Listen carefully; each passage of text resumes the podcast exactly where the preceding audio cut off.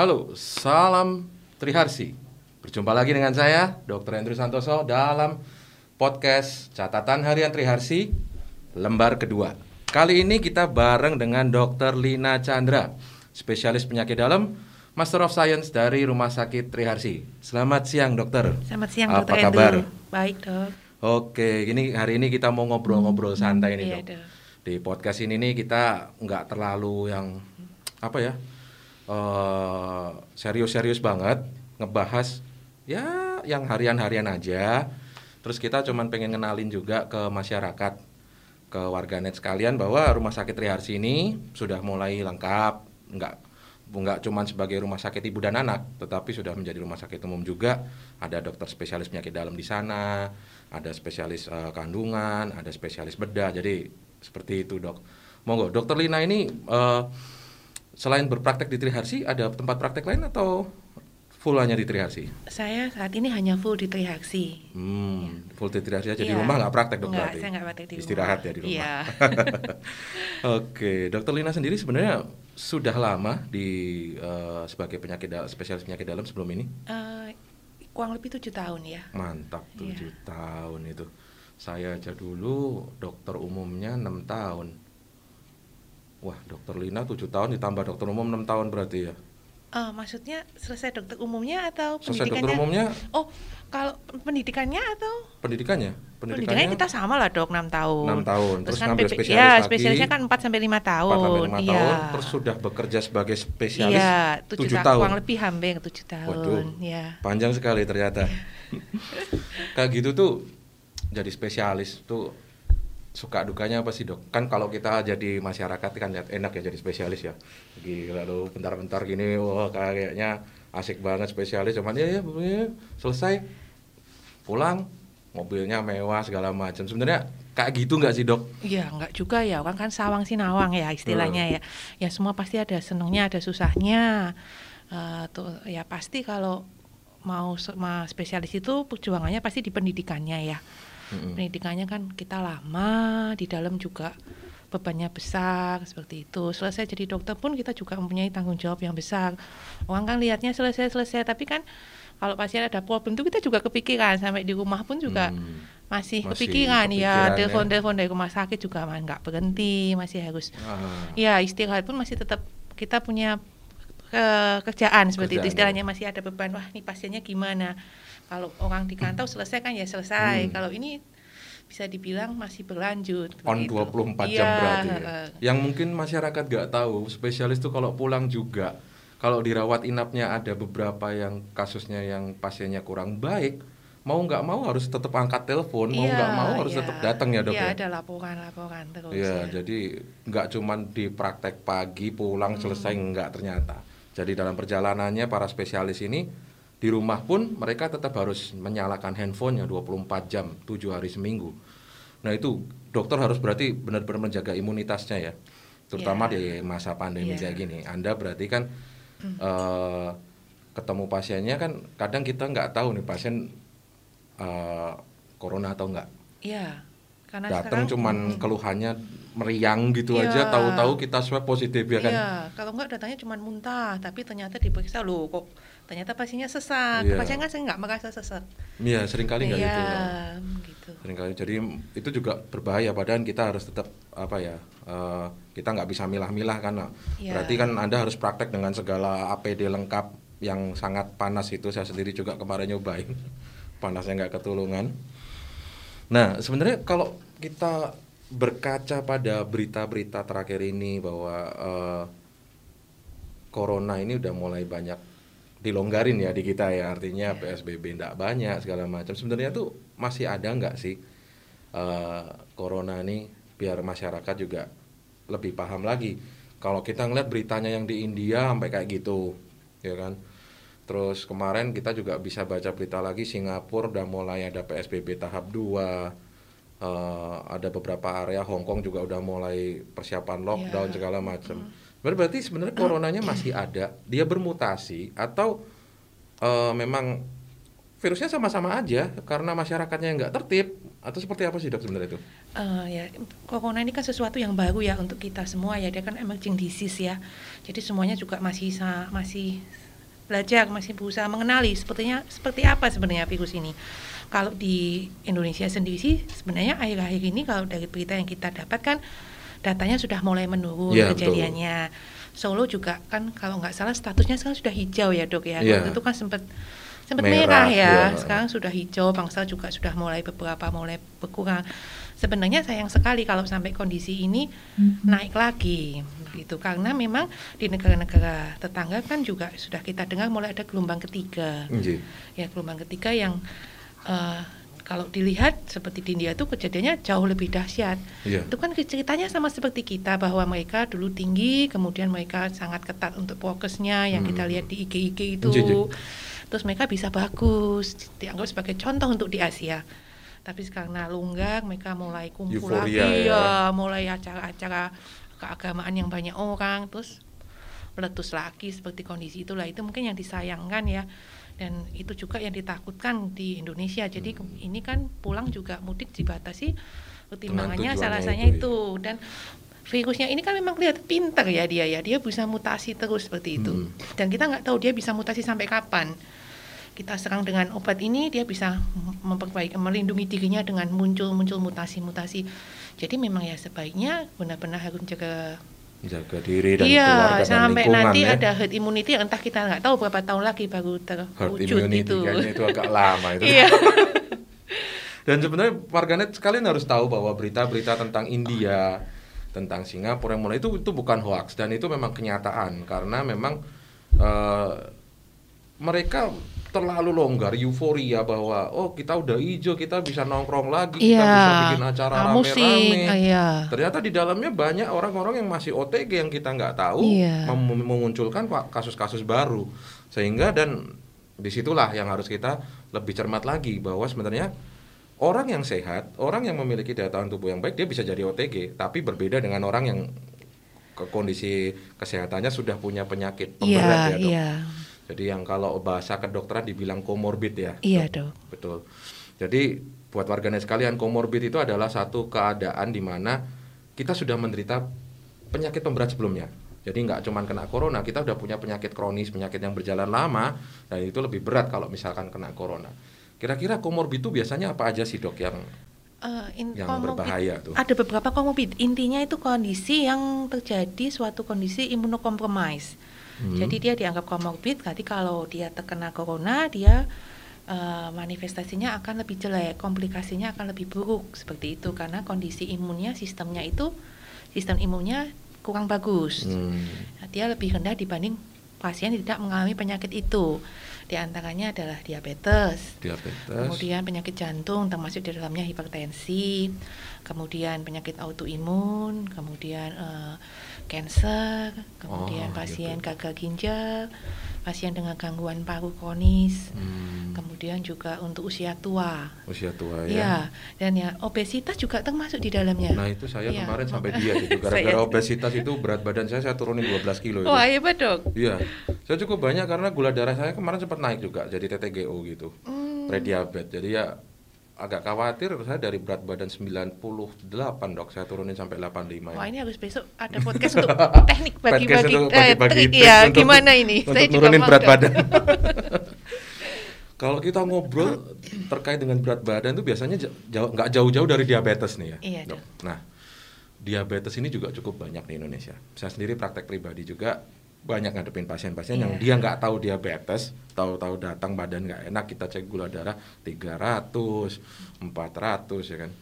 Nah, diabetes sendiri ini memang silent killer ya kalau kita dengar ya bahwa dia nggak nggak nggak ketahuan tahu-tahu ter naik tinggi Iya. gulanya kondisinya langsung jelek. Nah, diabetes sendiri ini, ini kan banyak nggak sih dok sebenarnya di kasus-kasus di Indonesia pada pasien-pasien diabetes ini? Eh, kalau saya perhatikan banyak dok dari zaman dulu memang banyak ya tapi dan akhir-akhir ini makin makin banyak dan usianya juga dulu kan usianya 50 Iya. 40 sekarang kepala 30-an yang diabetes Sudah juga diabetes ada ya? sudah Ya, saya banyak. termasuk saya kepala Iya. tiga loh saya masih saya belum tua loh tenang aja netizen ya. Saya masih 30-an tapi kemarin gula darahnya sempat sampai 200-an. oh sewaktu dok Eh, Atau sewaktu, puasa? sewaktu. Waktu itu memang kebetulan saya memang dalam kondisi sakit ya. Hmm. Eh, asam lambungnya naik karena terlalu banyak ngetes kopi, asam lambung naik dirawat, pasti cek gula darahnya 200-an lebih.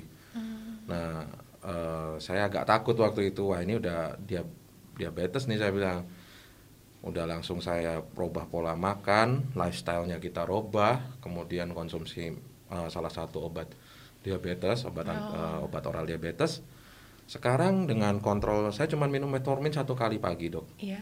gula darah terakhir saya sewaktunya 112 Oh, bagus dong. habis makannya 115 hanya situ cuman ya memang Tapi merubah turun pola 12 makan. kilo ya, turun Dok, 12 ya. kilo Iya, iya. iya. banyak yang itu banyak yang harus dirubah jadi makanya jadi ya gitulah agak nggak enak nah kalau di diabetes sendiri ini sebenarnya dia juga termasuk disebut sebagai eh, komorbid tadi pemberat Iya. Kau kenapa sih dok bisa jadi dianggap pemberat pada diabetes ini? Eh, kalau dari teorinya karena pada penderita diabetes itu seperti kita sebutkan tadi eh, sel-sel imunnya sistem imunnya itu mengalami penurunan baik yang humoral maupun yang seluler. Kan sistem Hmm. imun ada dua ya yang humoral dan seluler. Itu pada diabetes semuanya menurun memang penelitiannya. Jadi ketika kita ketika seseorang diabetes terkena eh, infeksi virus otomatis kemampuan untuk melawan si virus itu beda sama yang beda ya pasien healthy, pasien sehat biasa. Hmm. Di samping itu kondisi gula sendiri terutama untuk gula yang tinggi itu eh, menjadi kesukaan untuk si Virusnya ah, iya, ya. ya, dia lingkungan yang disukai. lingkungan yang disukai Jadi otomatis untuk melawannya obat-obatan daya tahan tubuhnya juga sudah kurang bagus untuk melawannya jadi lebih sulit begitu Iya. Secara teorinya. secara teorinya ya. ya. berarti buat pasien-pasien diabetes sebenarnya nggak perlu takut cuman jangan bandel ya dok ya Ya, usahakan gulanya itu bisa mungkin terkontrol, jangan sampai kena. Kalaupun Iya. amit-amit sampai kena, tapi kalau gula kita nggak terlalu jelek, itu lebih bagus dibanding pasien yang kontrolnya, kontrolnya jelek. jelek ya Ya. soalnya kalau banyak kan pasien tuh minum obat minum obat gulanya tetap aja jelek Ya, ada. dan setelah saya telusur tuh biasanya pola makannya mereka yang tidak dirubah. Iya. masih biasa aja karena merasa minum obat eh, ah udah minum obat kok nggak masalah gue makan bebas kan gitu. Akhirnya berapa kali obatnya dinaikin dinaikin yang sehari dua kali jadi sehari tiga kali ditambah jenis lain ditambah jenis. Itu sebenarnya pengaruhnya di pola makannya atau memang kemampuan tubuhnya yang nggak bisa merecover dok Eh, sebenarnya kalau untuk diabetes sendiri kan tata laksananya kita ada empat pilar utama. Eh, dimulai dari yang nomor satu itu edukasi, terus yang kedua adalah eh, terapi nutrisi medis, jadi makanan, dietnya. Hmm. Dan yang ketiga adalah aktivitas fisik termasuk di dalamnya olahraga, yang terakhir baru medikamentosa. Hmm. Nah, jadi memang pola makan dan aktivitas fisik ini memegang peranan yang penting untuk diabetes. diabetes iya, ya, diabetes ya. Jadi kalau diabetes sendiri itu kan memang ada gangguan di pankreasnya. iya Penderita diabetes tipe 2 ketika dia terdiagnosa, itu 50% dari sel beta pankreasnya itu memang sudah rusak. Rusak. Jadi tinggal dia sisa 50. Nah, jadi kita harus memaksimalkan 50% yang ada ini dengan eh, dengan membantunya dengan mengatur pola makan kita. Kalau pola makannya bagus, diharapkan yang 50% ini masih bisa cover. Termasuk aktivitas fisik. Aktivitas fisik diharapkan dia bisa membantu mengaptik glukosa yang ada di darah masuk ke otot seperti Hmm. itu. Nah, baru nanti dengan obat-obatan. Jadi kalau pola makan dan hidupnya tidak diatur, yang naik terus obatnya terus. obatnya terus Iya, karena tidak dibantu oleh eh, bagian-bagian yang lain, pilar Ya. yang lain tidak membantu seperti itu. Obatnya sendiri itu kan ada pasien yang berpikir wah nanti kalau gue kecanduan minum obat nanti obatnya merusak liver merusak ginjal seperti itu sebenarnya benar gitu atau enggak Ah, karena sebenarnya eh, ya itu ada cost and benefitnya ya. Jadi kalau diabetes sendiri kok gulanya tinggi pasti larinya akhirnya ke komplikasi Komplikasi ginjal, ginjal ya karena ya. organ-organ yang lain Ah. pasti semuanya juga akhirnya kena. Nah obat ini kan eh, tujuannya supaya tidak terjadi komplikasi itu. Nanti ta- kom- efek samping obat tetap kita pantau. Hmm. Jadi lebih menguntungkan kita bisa ambil yang benefitnya benefitnya lebih besar daripada hamnya begitu. Oh. Jadi ambil yang benefitnya lebih besar, Besar. daripada uh, resikonya, resikonya, iya. ya.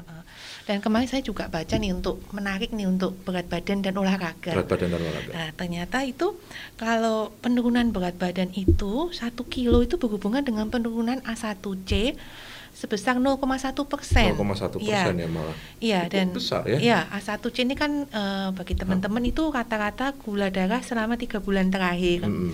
Nah, jadi satu kilo aja sudah bisa menurunkan 0,1 persen. Dan bagi yang gulanya jelek, itu penurunan berat badan tuh lebih besar efeknya terhadap Hmm, A1C terhadap A1C. dibandingkan yang gulanya sudah cukup Sudah bagus. cukup penelitiannya begitu. Terus untuk olahraga juga ternyata bahwa olahraga itu dia meneliti nih pasien-pasien diabetes di uh, dilakukan olahraga selama 10 minggu selama 10 minggu mereka suruh aktivitas fisik seminggu tiga kali di, uh, dinaikkan intensitas durasinya naik ya. begitu ada pemantauannya terus dibandingkan nih A1C sebelum olahraga sama 10 minggu sesudah olahraga penurunannya lumayan hmm. Penelitiannya itu 8 sampai 18 persen A1C-nya turun, turun ya? nah padahal uh, 11 persen penurunan A1C ini bisa menurunkan 25 persen resiko komplikasi oh. jadi cukup besar ini cukup malah besar. bahkan lebih besar daripada obat-obat ya. Iya. Kalau obat-obat kan A1C-nya sekitar 1 sampai 3 persen sekitar di angka itu. Tapi memang kerasa sih dok. Saya sendiri sebenarnya mungkin sharing juga buat warga net sekalian. Saya yang dari berat badan 98 itu memang merubah pola makan dan juga olahraga dok. Jadi tiap pagi itu sekitar 30 menit itu saya jalan cepat sampai lari ya nggak terlalu awal-awal juga berat berat badan 98 mau lari ya. Iya. Mm, ngas-ngasan juga kan ya. Awalnya cuma sanggup 10 menit 15 menit panjangin terus sampai 30 menit akhirnya. Hmm. sampai sekarang bisa satu jam segala macam. Setiap hari dok lagi setiap hari. Wah, jadi kita uh, memang ternyata diet itu kalau kita nggak olahraga lebih lama turunnya dok. Tapi kalau dibarengi olahraga itu lebih cepat dan di badan lebih enak kalau menurut saya ya. Hmm saya ngalamin sendiri. Berapa bulan dok turun 12 kilo ini? Saya dok? 12 kilo itu kemarin sekitar dua uh, tiga bulan dok. Sebulan ya, turun 4 kilonan. Iya bagus ya. Oh, saya nggak berani turunin banyak-banyak. Iya, Takutnya banyak, ya. nanti ototnya degradasi repot juga mm -hmm. itu. Memang pola makannya juga saya rubah. Mungkin ini sharing buat teman-teman juga sekalian yang uh, nonton di podcast ini Uh, saya yang biasanya makannya seenaknya, minum minuman bersoda dengan seenaknya, saya mengurangi itu jauh sekali, jauh hampir nggak pernah. Senin sampai Sabtu saya benar-benar pure makan sehat dok. Jadi yang dianggap makan sehat nih. Sehari tiga kali dok masih? Masih sehari tiga oh, kali. Iya, makan ya. pagi, siang, malam, tapi selalu jamnya sama. Jadi jam 7, jam 12, sama makan terakhir jam 6 sore. Tanpa camilan dok? Uh, camilannya buah, okay. hanya buah aja. Nggak nyamil yang lain-lain Nah di situ saya merubah makannya yang biasa nasi putih, saya rubah ke nasi merah dok. Hmm. Sayurnya tumis kering biasa, proteinnya nggak digoreng, proteinnya direbus atau dipanggang. Jadi benar-benar ngehindarin minyak juga. Nah cheating day ya cuma hari Minggu. Tapi nanti dengan kalau saya sendiri sih udah kebiasa makan yang berkurang lemaknya, berkurang manisnya segala macam. Hmm. Pas hari Minggu suruh makan enak juga nggak bisa banyak udah enak duluan. Segitu. Yang biasanya makan steak bisa satu setengah porsi punyanya anak juga diambil kan. Biar biasa anak saya kan nggak habis bukan saya. Sekarang nggak bisa. Paling steak juga ngambilnya nggak yang 200 gram cuman bisa di 150 gram. Sangat turun banget kemampuan tubuhnya berbeda. Dan lebih enak gitu sih jalannya kalau saya loh. Mungkin buat warganet sekalian bisa dicoba ya. coba deh Cuman yang nggak enak sih makan nasi merah ya. Iya, well, ya. tapi lebih sehat sih. Iya. Milih panjang umur lah daripada enak tapi cuma bentar. Ya kan? Nah, kalau kita ngobrol lagi tentang diabetes, saya tuh masih agak bingung kalau orang bertanya ke saya gimana merubahnya pada saat berpuasa. Uh, Biasanya kan minum obatnya pagi, ya. siang, malam. Sedangkan pada saat puasa kan dari pagi, dari subuh itu sampai hmm maghrib kan orang nggak makan nggak yeah. minum hmm. resiko hipoglikeminya besar dok itu gimana dok untuk ini uh, ya untuk diabetes dan puasa ini sebenarnya uh, pasien itu di puasa itu bagus ya uh, apalagi kan puasa itu selain dari nilai rohaninya bagus dari kesehatannya juga ternyata dia bagus nah untuk pasien diabetes ini dikategorikan ke dalam tiga seharusnya. Jadi seorang pasien diabetes kalau mau memulai puasa sebaiknya dilakukan penilaian ulang dulu. Hmm. Dia masuk kategori yang mana itu dulu. Kategorinya ada tiga. Yang pertama adalah kategori yang very high risk. Itu untuk yang pasien. tinggi iya, tinggi iya, ya. itu itu harusnya kalau di di uh, panduan IDF itu dia bilang uh, must not tidak harusnya tidak boleh tidak puasa, boleh puasa ya. ya. Terus yang kalau yang kedua itu yang uh, high risk Hmm, ya, Dan yang ketiga ya itu ya. itu should not dia bilangnya. Ya bisa ya, bisa enggak. Sebaiknya gitu. enggak hmm. gitu. Terus kalau yang terakhir itu yang moderate atau low itu boleh. Nah, nanti dia dimasukkan yang mana ini kategorinya seperti itu. Kalau yang masuk dua memang lebih baik enggak. Tapi kalau masuk yang terakhir yang terakhir itu boleh. Tapi kan pasien rata-rata tetap ingin puasa ya. Iya, rata-rata tetap Nah, ingin kalau puasa. mereka mereka punya kerinduan, pokoknya saya pengen puasa. Lah, kalau sudah begitu ya kita harus kasih tahu nih ke pasien. Eh, pertama harus edukasi, pasien tuh harus tahu resikonya apa, gitu. Resikonya apa, terus gimana mengurangi resiko itu, termasuk nanti di dalamnya pola makan.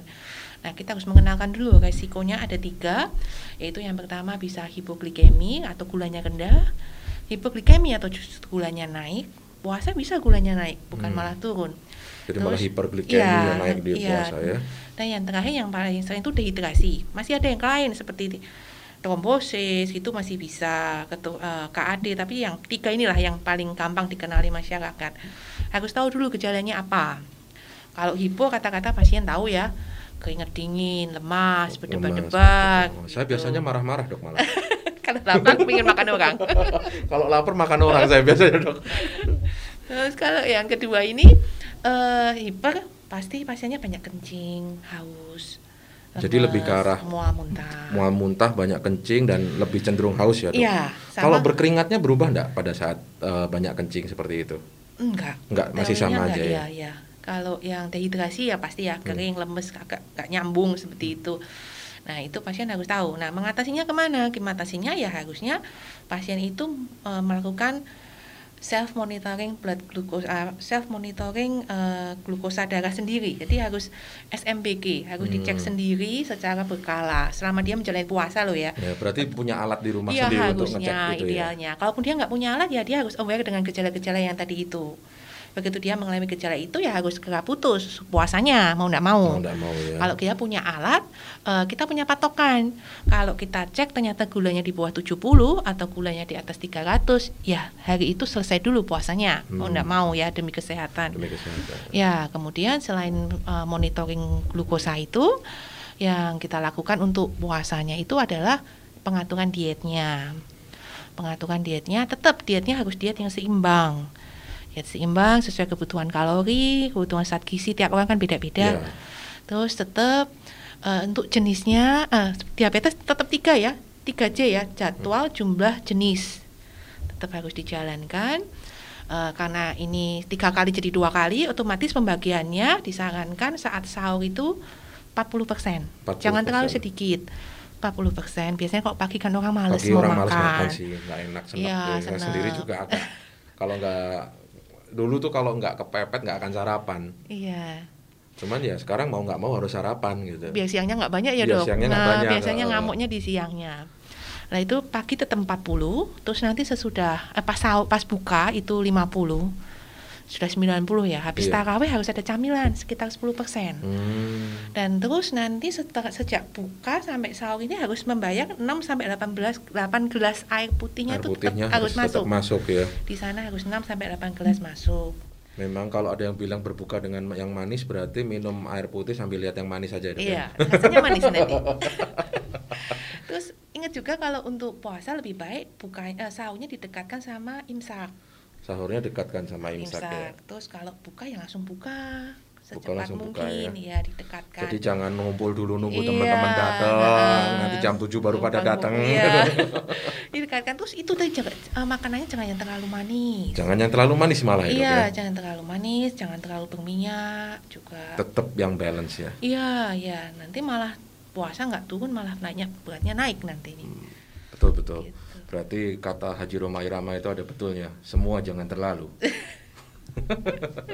Jadi kalau buka kan banyak dulu orang berpikirnya bukanya dengan kolak, dengan sirup, dengan apa yang duluan dihantam.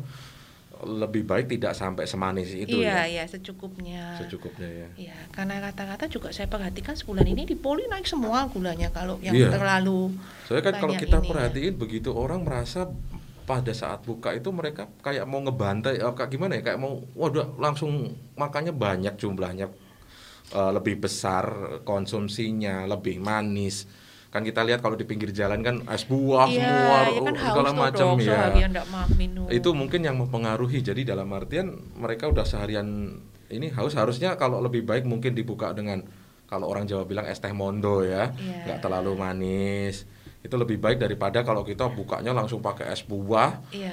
atau ya mungkin buat dessert boleh ya Iya. tapi bukan untuk yang buka awal Iya. wah azan langsung nyendok es buah. Iya. Kebanyakan orang-orang kan seperti itu dok. Jadi kadar gulanya lebih lebih cenderung tinggi naik Mm-mm, kata-kata. lebih tinggi naik ya. Iya. Nah, yang agak bikin saya pengen bertanya dari beberapa masyarakat juga tanya ke saya adalah di masa puasa ini kan sebenarnya daya tahan tubuh kita kan juga tanda kutip berbeda, akan berubah pada saat kita pola makannya berubah, siang tuh lebih lemas, lebih ini plus ada diabetes. Nah, itu kiat-kiatnya apa yang harus kita lakuin untuk menjaga supaya nggak gampang tertular coronanya itu? Apakah pros prosentasinya tertular corona lebih besar atau tidak sebenarnya? Eh, sebenarnya kalau dari penelitian ti- eh, tidak bisa dikata belum belum bisa mengkonklusikan bahwa penderita diabetes itu lebih mudah terkena tuh enggak. Hmm. Tapi ya seperti disebutkan tadi kalau terkena lebih jelek.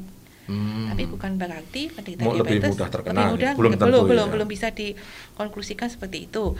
Eh, kalau hubungannya dengan puasa, puasa itu kemarin saya pelajari itu justru dia itu meningkatkan sistem imun loh. Dok. Oh, malah Iya, meningkatkan ya, jadi iya. bukan menurunkan. gitu? Enggak, dia menurun dia dia menurunkan eh, sitokin-sitokin proinflamasi. Jadi yang menyebabkan kondisi inflamasi peradangan itu dia turun semua. Hmm. Tapi fungsi-fungsi yang untuk menaikkan sistem imunnya itu dia meningkat. Oke. Itu penelitiannya memang dilakukan untuk pen- p- eh, kelompok orang yang melakukan puasa Ramadan selama Hmm. 30 hari. 30 Itu hari. ya, itu memang bagus. Jadi menurut saya kalau penderita diabetesnya itu memang dia eh, masuk yang aman untuk dilakukan untuk mengikuti puasa, ikut saja puasa, nggak nggak nggak Jadi nggak nggak usah takut sama coronanya, iya Oh. karena justru sebenarnya dia baik asal dia gulanya bukan yang masih tinggi tinggi karena kalau yang masih tinggi tinggi kan tadi tiga resiko yang Tiga resiko Nah, yang itu lebih ya, itu lebih berbahaya, seperti berbahaya. itu. Kalau baik mah puasa tidak me- tidak meningkatkan resiko corona enggak.